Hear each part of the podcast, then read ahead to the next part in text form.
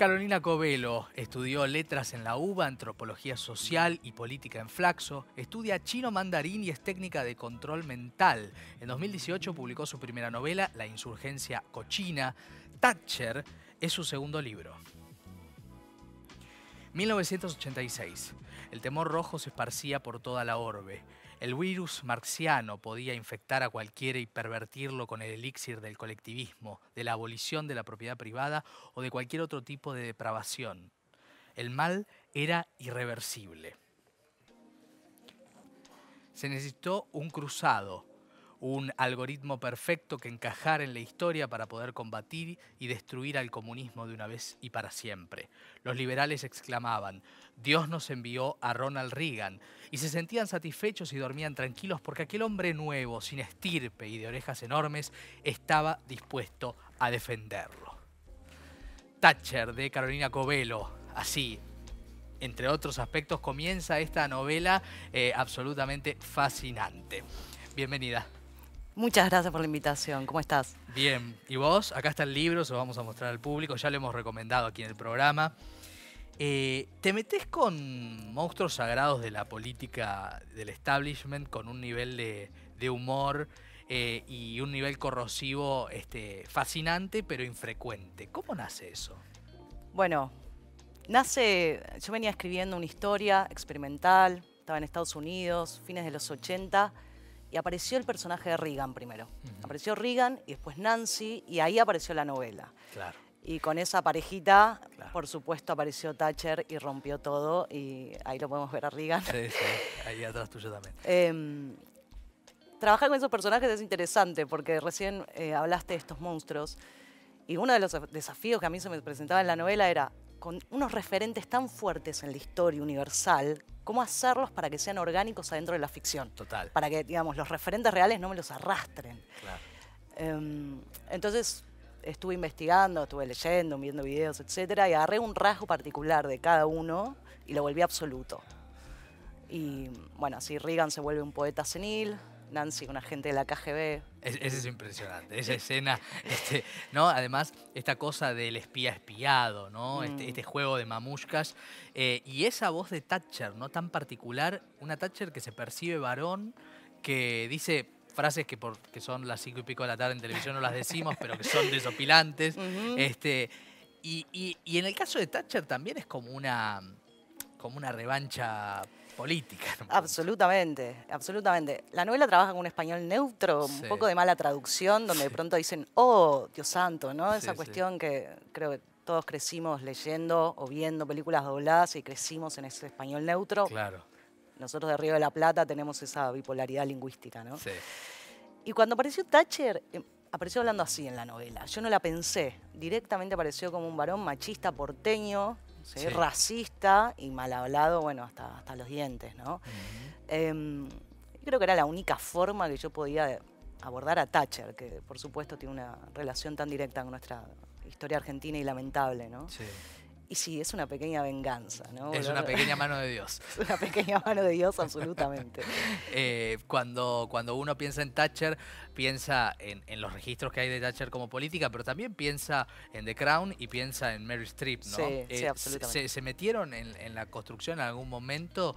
¿Se te, ¿Se te colaba esa imagen más real de Thatcher? Em, uh, es una buena pregunta porque es interesante que Thatcher volvió ahora. No sé, yo hace unos años, hace 10, 15 años, Thatcher ni idea. O sea, sí, sabíamos quién era, pero no estaba representada en las ficciones ni nada.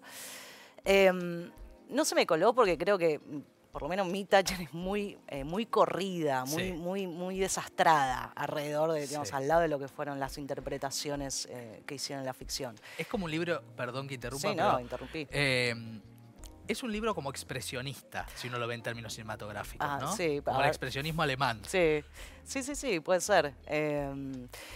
Eh, es una fuga hacia adelante, es, es, desbocado, es constantemente mostrar el significante y el significado, no dejar nada, digamos, suelto al azar ni al, ni al simbolismo, porque es un poco lo que trabajo, ¿no? Eh, hay una consigna cuando yo escribía la novela, era no cambiar ningún elemento de la historia. O sea, dejar exactamente lo que sucedió tal cual. Lo que cambié fue el significado, los móviles. Por ejemplo, Nancy. Nancy amaba el color rojo. Decoró la Casa Blanca toda de color rojo. Era fan del color rojo. Bueno, yo tomé ese elemento y dije, bueno, KGB. Claro. Sí. Espía rusa, convertida. Jodie Foster, que tuvo una relación directa con Reagan, que un, no sé si conocía la historia, un fanático de, Ronald Reagan, eh, no, perdón, de Jodie Foster, disparó a Ronald Reagan para alcanzar la fama suficiente para ser poder ser visto por, por Jodie Foster, por ejemplo. Yo tomo esa historia y la cambio, por supuesto, y hago todo un juego con la realidad y con la ficción. Esto de poder cambiar, reescribir la historia, que es tan interesante, ¿no? Sí. Este, es una operación, uno siempre dice, bueno, vuelve siempre a Borges, ¿no? Porque es reescribir la historia. El enorme. Este, pero reescribirla desde este lugar, desde este lugar, esta operación. Eh, que el humor te permite bajar las barreras también de, de, la solemnidad y de los monstruos sagrados también, ¿no? Sí, absolutamente. Y sí, Absolutamente. Y hay algo que también es interesante, yo pensaba cuando me hacían estas preguntas, ¿no? Eh, cuando narras la historia universal desde Argentina, no sé, ¿alguna vez viste alguna película brasilera hablando, no sé, Hitler con Hitler hablando en brasilero? No. No, o sea, nunca Salvo los memes. salvo, salvo los memes, tal cual. Y nosotros estamos tan acostumbrados a los yanquis narrando la historia universal. Sí, claro. A tal punto apropiándose. que ves, apropiándose, obviamente, desde su sesgo ideológico, etcétera. No sé, Aquiles habla inglés americano, entra el caballito de Troya, ¿no? Bueno, la serie Versalles, ¿no? Luis XIV habla inglés. Bueno, habla inglés. Y, bueno. Somos adultos y decimos, no está tan bueno, pero pasa.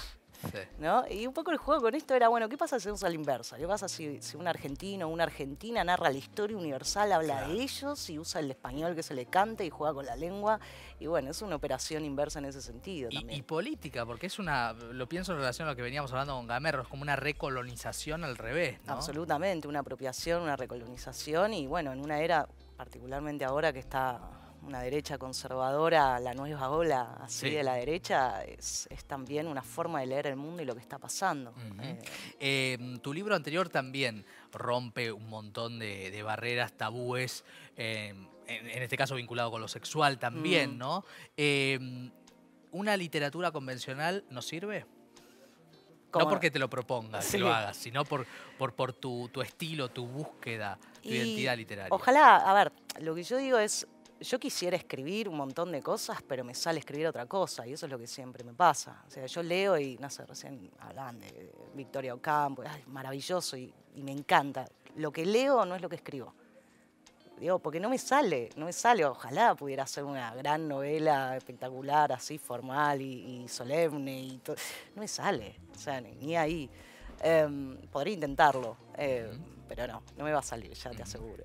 Eh, y, nacieron rápidamente así con estas potencias, con estas voces, los personajes que son además personajes tan poderosos, eh, o fue una construcción con el devenir?